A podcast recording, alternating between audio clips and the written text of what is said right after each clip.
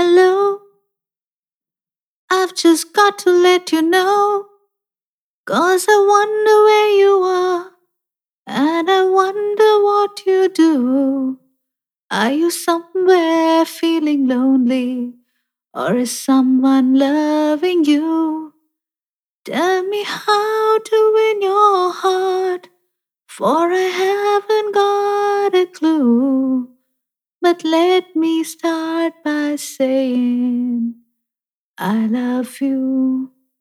Thank you for tolerating that for a few seconds, my dear listeners. Lionel Richie is just so sublime, and I could not help making this musical introduction in our World Music Day special episode of the Dr. Happy podcast. I hope you're doing well and passing happy music filled days.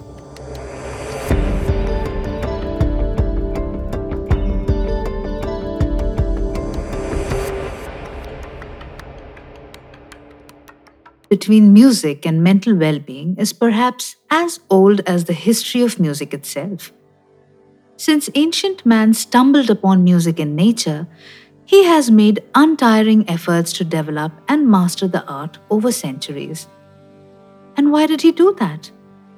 One simple reason could be simply because it gave him joy. Another reason could be because there are numerous ways in which music and the human mind are connected.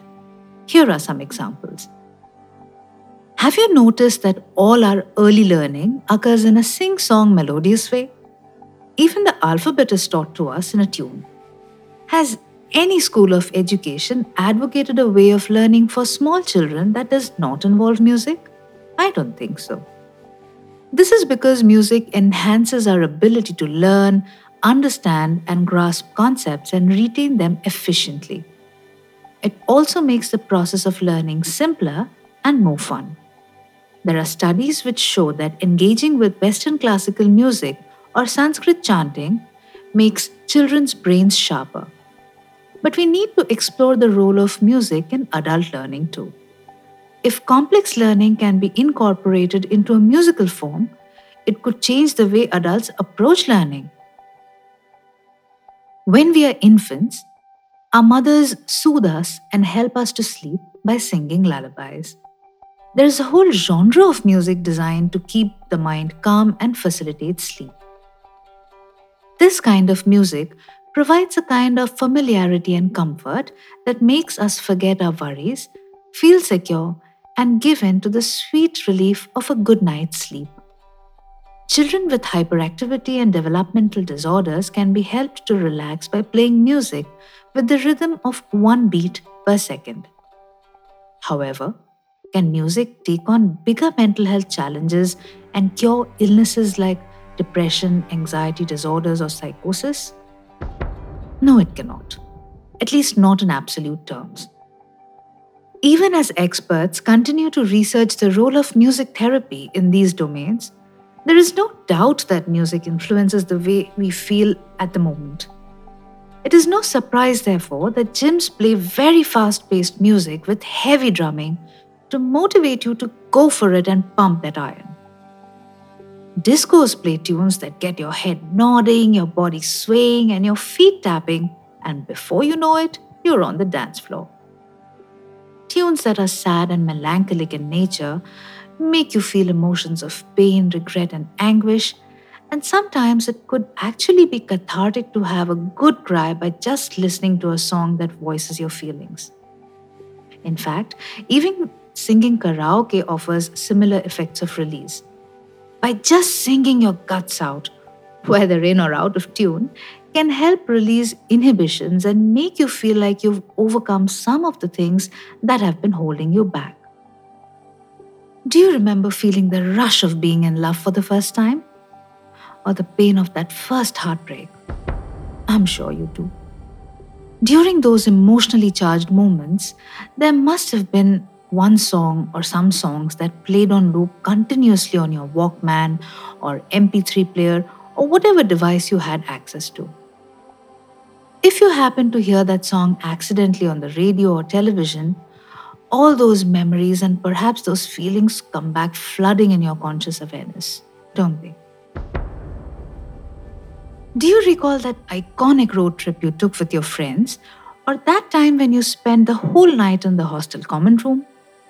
Then there are probably some songs associated with those events too, and listening to them is sure to make you feel nostalgic.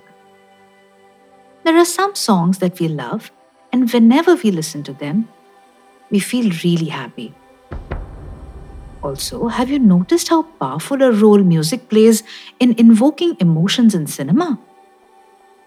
A pathos filled score in a sad scene will make you teary eyed, and loud and sudden music will make you jumpy in a horror or a thriller film. Music thus evokes in us really powerful emotions.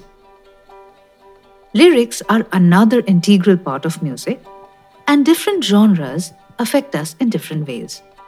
The words of countless songs inspire us and often even serve as calls to action. They motivate us and make us feel alive. Patriotic songs remind us from time to time that we are citizens of a great nation. Then there are some songs that teach us the meaning of life. They compel us to introspect on what we are running after. They remind us that we are born to fulfill higher values of kindness and humanity. Some songs have reassuring words that fill us with hope and a belief that things are going to be all right. Listening to music can truly be a deeply therapeutic experience. But the big question is how can we put this information about music and our mental faculties to good use? We can start by being aware of what our emotional needs are on that moment or day and play the music accordingly. The latest music apps provide us with the options of playlists, and we can use that to our advantage. So, the next time you come across a song you love, take note of how it makes you feel. Observe what thoughts come into your mind and how your body and brain reacts to the music. You can then make your own playlists from the database of thousands of songs that are at your disposal. For example, if mornings are difficult for you and you find it hard to start the day, you could play songs that are inherently motivating in nature and help you to get the day kick started. Uh, if you're having a hard day at work and feel that things are going really downhill, play songs that help you feel hopeful and blessed. If you're struggling to find ways to spend time with your kids, try playing fast paced music and maybe have a pillow fight. I'm sure everyone would be laughing and shouting with glee in a very short time. If you're feeling tempted to binge on food or smoke that extra cigarette, delay it till you finish your playlist of favorite songs.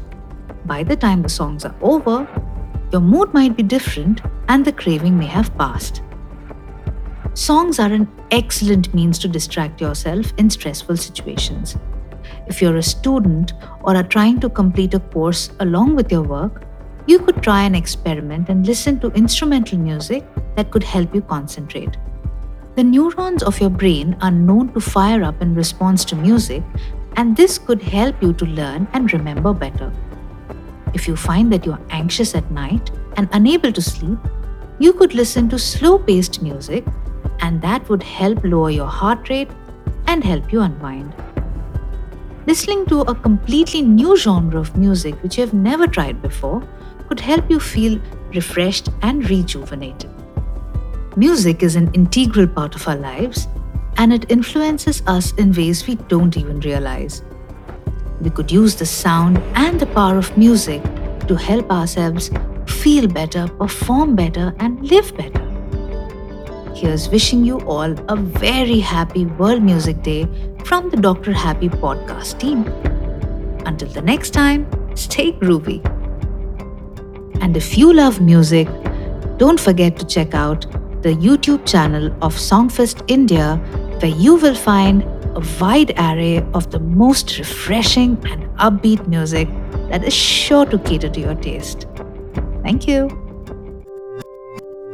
If you would like to share any feedback about the podcast or have questions that you would like me, that is Dr. Happy to address, do write in on the email address drhappy2021 at gmail.com. That is D O C T O R H A P P Y 2021 at the rate gmail.com.